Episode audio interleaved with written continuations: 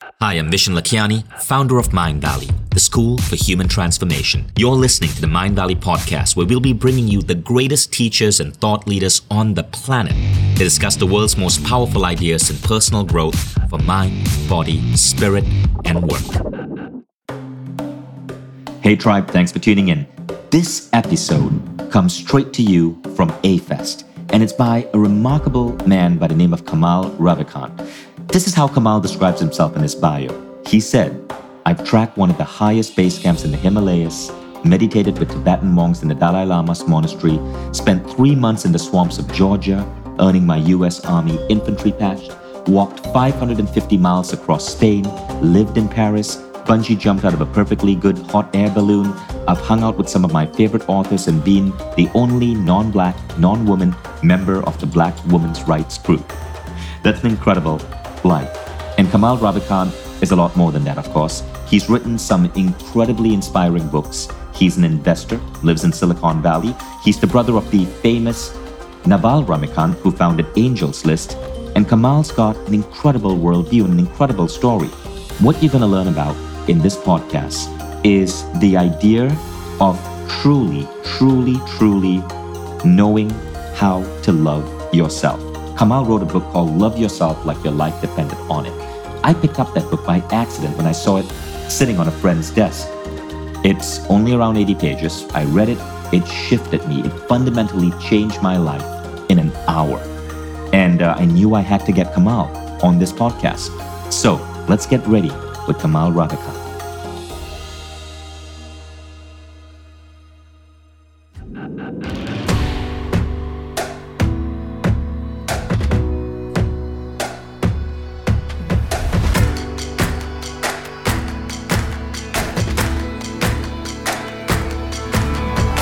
Vishen and this is the Mindvalley Podcast. Thank you, everyone. Basically, every time I've spoken on stage, I've pretty much spoken with a very close friend of mine, Ryan Deiss. He was actually here for Zentrepreneur, great guy, very, very talented. And every time he does a conference, he calls me up, hey, you come just hang out? Sure. And then I come, and the day before, he's like, hey, can you come speak about this? So I do. The last time I did, he called me up. It was a traffic conversion. It's 2,000 people. He's like, yeah, can you come talk about the mobile industry for an hour? All right, that's like asking someone, can you come talk about the internet for an hour? That's Ryan, by the way. And so today is the first time I'm actually speaking without him for a very long time. So I kind of brought him along with me, kind of like my training wheels. So this part is for me, and the rest is all for you. Because actually being on stage by myself scared the crap out of me. I haven't done it in so long. And I had this rule that if something scares me, there's magic on the other side. And that's the only way to experience magic is like when you something just scares you from inside, but you know it, it's like a tingling scaring. You you gotta go do it. You gotta jump off that cliff. That's like every time I've had great things happen in my life when I've, I felt the fear and I jumped off. I mean, I've fallen off cliffs sometimes. You know, be honest, and got my bruises. But I tell you, half the time you sprout wings. It is the best thing ever. So here I am sprouting new wings in front of you. So thank you for this. So actually, I've thought a lot about this talk because this isn't about me telling about mobile industry or venture capital or crowdfunding or all that stuff that I could just talk in my sleep. This is about, you know, how to be our best selves. And I was thinking, what is the one thing, and actually Noah Kagan reminded me of this, uh, another great guy who's here. What is the one thing I can share that has really made all the difference in my life? I also look back at the arc of my life. What is the one thing that if I could just pass along, not advice, just like sharing, that has made all the difference is this, okay? And like, I'll use Awesomeness Fest as an example. So we're all here, we're meeting amazing people, we're listening to amazing speakers, and I'm not a believer in inspiration. You know, I live in Silicon Valley, we all very results and metric focused. I am a believer in transformation. So we're meeting all these people, we're listening to all these great speakers, and we're learning, but I would say if you can, in these four or five days, if you can find one thing that speaks to you, just one thing, and pick it, something that just really feels right or tingles or whatever, however you judge it, and just make it your own. It's like you commit to it. You gotta commit. Write it on a piece of paper. You just commit that I'm gonna be this. I'm owning it, whether it's fitness, health, gratitude, entrepreneurship, loving yourself, whatever, just go all in. Take that piece of paper, write it down, put it somewhere you can see it, but that's just half of the equation. You gotta do the work. You can't just sit there and visualize it. You gotta do the work. Just commit, burn the ships behind you, and I will bet you by the time the New Year's come, your life will be different. It'll be transformed. every time I've done this in any part of my life, anything in my career, it has really made all the difference. So I was actually talking with a editor, very well-known editor, Nils Parker, who's edited a bunch of New York Times bestsellers.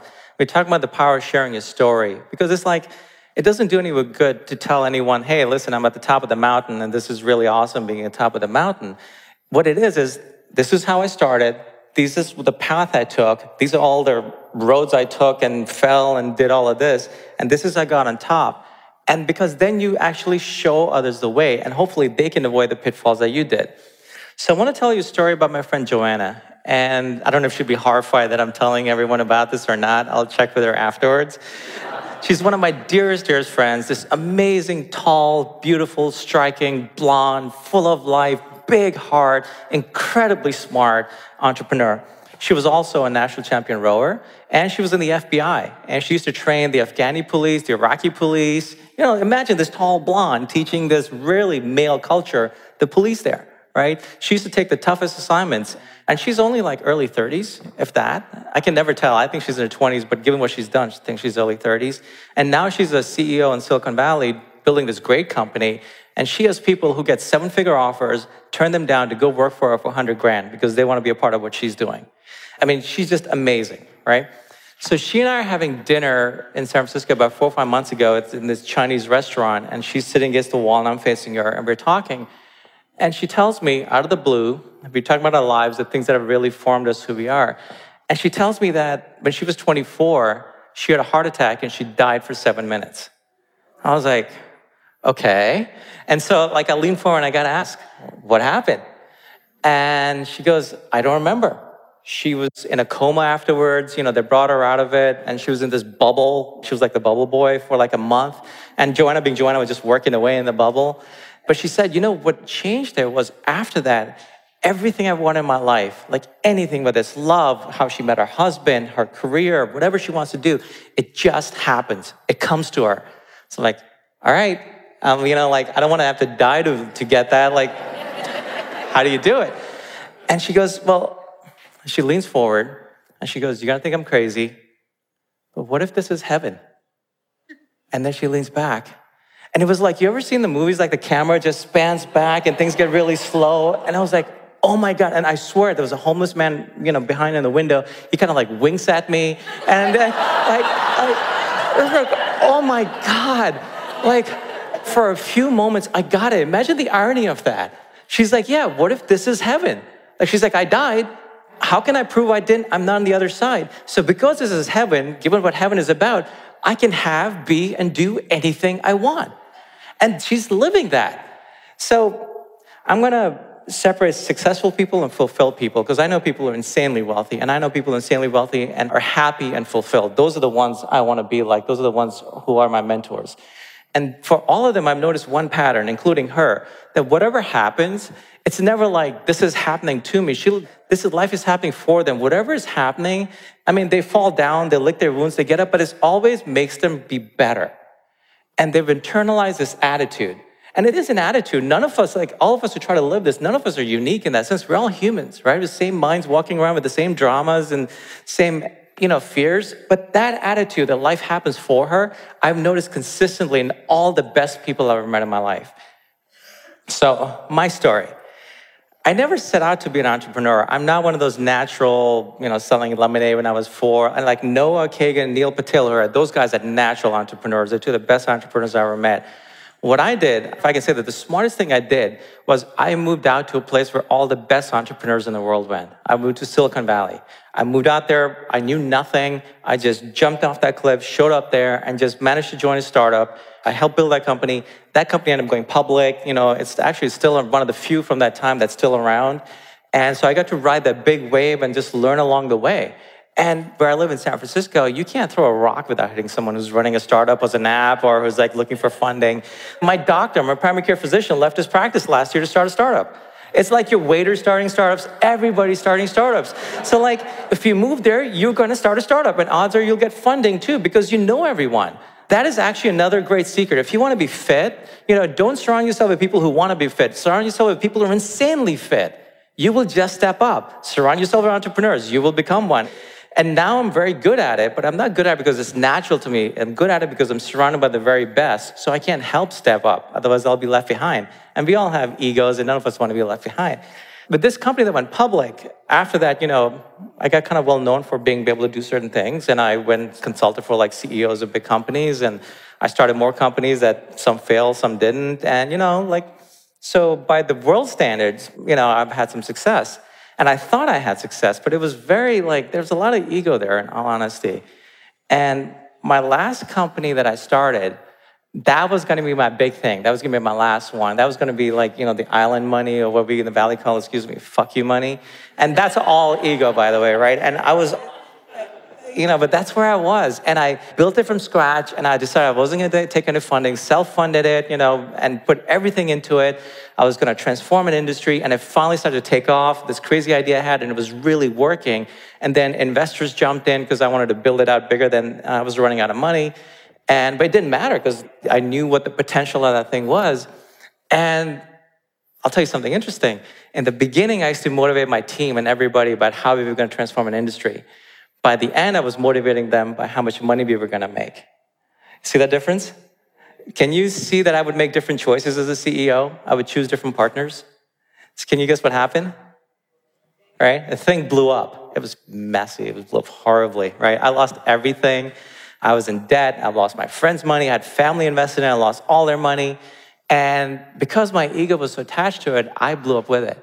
I got insanely sick. My relationships fell apart. I was bedridden. The doctors were throwing diagnoses at me that were very scary, like pack your bags to your mortality kind of diagnosis. And, you know, I tell you, if I was depressed, that was a good day. I was just, you know, I thought about suicide, you know, the works. I was in a bad place. And I remember one morning I woke up and I was like, I can't do this anymore. I just, I'm getting out of this or I'm dying trying, but I'm done. So I staggered over my journal on my desk I don't know where it came from, but I wrote down a vow. You know that one thing, committing to one thing? I wrote down a vow that I'm gonna love myself. I'm gonna fully commit every thought, every action, every feeling, every moment I'm conscious, I'm gonna love myself. And I sat back it's like, okay, where did that come from first? And second, oh shit, I made a vow. So I gotta like figure this out. I gotta figure out how to love myself. Because you know, it's not something they teach you in school or you learn in Silicon Valley. But I, so I set about to do it. And I started like meditating and working my mind and doing things of what worked. I kept them and went deeper. What didn't work, I threw it out. And here's the thing. Within a few weeks, I was fine. I got my health back. All right. Things started working out. I was happy, like depression was a fond memory, right? But here's the thing I did not expect my life got better. Like things I had no control over, like people came into my life, situations came, opportunities came. I could never have reached out. It was purely because all I did was commit to loving myself and I went all in. I was gonna love myself or die trying. And everything changed. So now it's very interesting. I used to share what I did with people and it really helped them. So a lot of them were like, hey, listen, you need to write about it. So basically to shut them up, I wrote this little book. It's like 8,000 words Really, just 8,000 words. No publisher would have published it. I self published it. I figured I would be 10 copies sold, eight of them I would buy to give them to my friends and be done. really. And I was so shy about it. Silicon Valley, you don't talk about loving yourself, right? The book's called Love Yourself Like Your Life Depends on It. And within five weeks, it was the number one self help book on Amazon. No marketing, me really hiding, not telling anyone. You know how they talk about things go viral? The book went viral. That book has gone on and sells more copies than a lot of New York Times bestsellers. It just continues selling and selling. And I get emails every day from people like, you know, it's changed their life, they stopped them committing suicide, like all these groups use it. That changed my life. And because of that, it's insane. Like I have success now in different things, but a different kind of success, fulfillment. Because I realized, what did I do with the book? All I did was I expressed my true self full on open. This is who I am. This is how I've screwed up. This is how I got out of it. And this is how anyone can replicate it. I mean, the only secret there is I put like a little piece of my heart in every word. That's it. And anyone can do that, right? And whatever they do, you can put your heart into it and be your full on self. And that's it. And so now, you know, I'm Silicon Valley. I run a successful venture fund. I write books. My books do very well. I get asked to come speak at events like this. You know, like I don't need to buy an island. I'm on an island. I'm meeting great people, right? this is better. Who wants to be alone on an island? And you know, my only rules now, and because I get lots of opportunity, I'm in a great place in my life, but I only take opportunity with people I love. only people I love. I will do anything for them. And I only work with people. Are, I get opportunities to put people who invest in my fund. I turn them down if something about them doesn't seem right. I'm sorry, I don't need your money because money is energy. And you know, money, funny enough, when you start being your real self, is the easiest thing in the world. You just stop worrying, and it just comes. No one says it, but there is a couple of keys to it. The other one is that it's whatever I do is an expression of me. Everyone has things that are full expression. Them writing, I would do if I was stuck on a desert island. I would write in my head because I love sharing knowledge. Whatever I learn, I just want to share it. And the fund, I love helping entrepreneurs. And this is a very lucrative way of helping entrepreneurs. And it's just me. Like it's stuff I would do whether I had money or not. And it just comes. And that's like the simple secret, right? So I don't necessarily believe in success anymore. You know, I'm surrounded by insanely successful people, but I also know their dark sides and I also know my dark sides. So like what I just care about is fulfillment. And there's basically four things that matter in fulfillment, and which includes, you know, worldly success. First, it's got to be a pure expression of yourself, whatever that is. And you know, people talk about finding your passion. For me, this is a definition. Just what is you? And I think that actually helps people when they're trying to find their passion. Just what is an expression of you?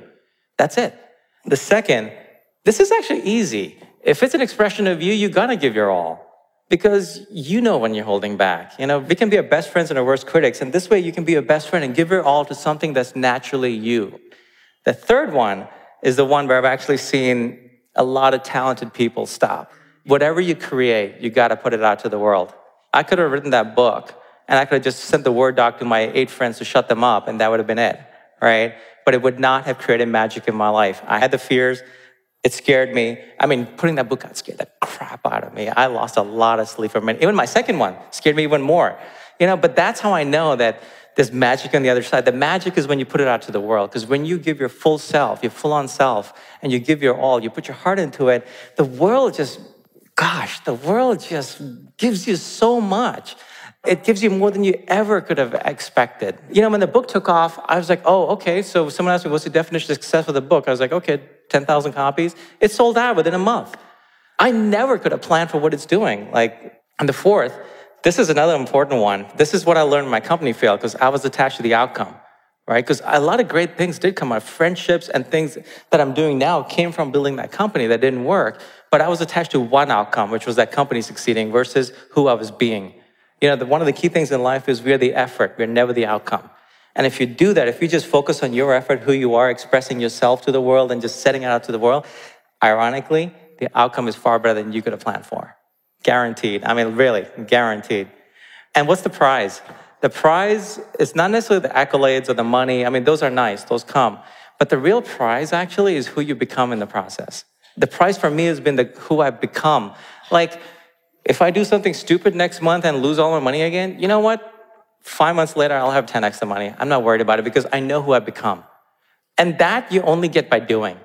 I don't think you can visualize that. I don't think you can train yourself. You, that kind of confidence just comes jumping off the cliffs, and you realize, oh, I'm jumping off another cliff. I'll sprout wings again. You know, I think that metaphor, jumping off cliffs, is a great one. You know, we talk about that in startup land, but there we say it's like jumping off a cliff and building a plane on the way down. I like sprouting wings better. Which, of course, leads us to Tokyo. When I came back from Tokyo, interesting happened. I checked my bank account, and like two thirds of my money was gone. I was like, what the hell? Did I get robbed? Well, sort of. Like, apparently, I owed tag bad taxes, and my accountant, you know, he has signed checks by me, blank checks by me. He just paid them. So I was robbed by the IRS. You know, good luck getting that money back. So I remember for like three days or so, I was walking out really stressed about money. I was like, all right, how am, gonna, how am I gonna bring that back? Blah, blah, blah. There's these things I wanna do. And then I read this post by uh, James Altucher. If you haven't read his blog, read it, it'll change your life. Amazing man. And it was about gratitude and it reminded me back to Joanna's thing, life for her. This is heaven. Reminded me of Tokyo. Like all of this, the empty bank account, almost empty bank account, which is scary, is for me. And so I just walked around for days, just like feeling gratitude. So like three days later, I was in LA, three days of feeling this way.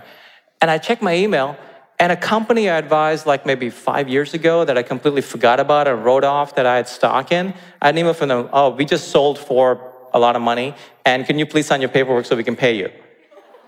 Three days, right? And you start to realize this is how life works. Like this is, you know, entrepreneurship, whatever. All entrepreneurship is an expression of you. You know, I think a lot of people get caught up in that I'm an entrepreneur, I'm an entrepreneur. I'd say be the entrepreneur that's a fulfilled entrepreneur. And the only way you can do that is if it's expression to you. You know, I know people go for the money and they do well at it. I'm not one of them. I will always screw up if I go purely for the money, but if I go for what's an expression of me, the world is just amazing.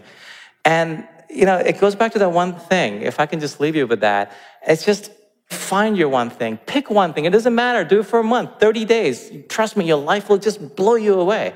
I mean, each time I do it, and I'm lazy, you know, like I'll do it, it'll be amazing, then I'll get lazy and I'll fall and I'll be like, oh yeah, then I'll go do it again. And that's okay, that's part of life, you know, part of being human. I learn about it, then I write more books.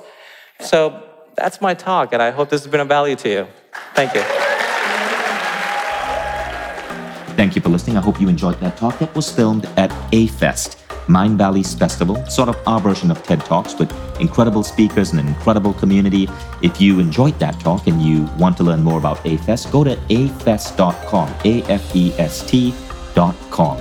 Can't wait to see you someday at an A Fest. And uh, just know that AFEST is application only. It's very much in demand. So just like TED.com, you have to apply or be invited.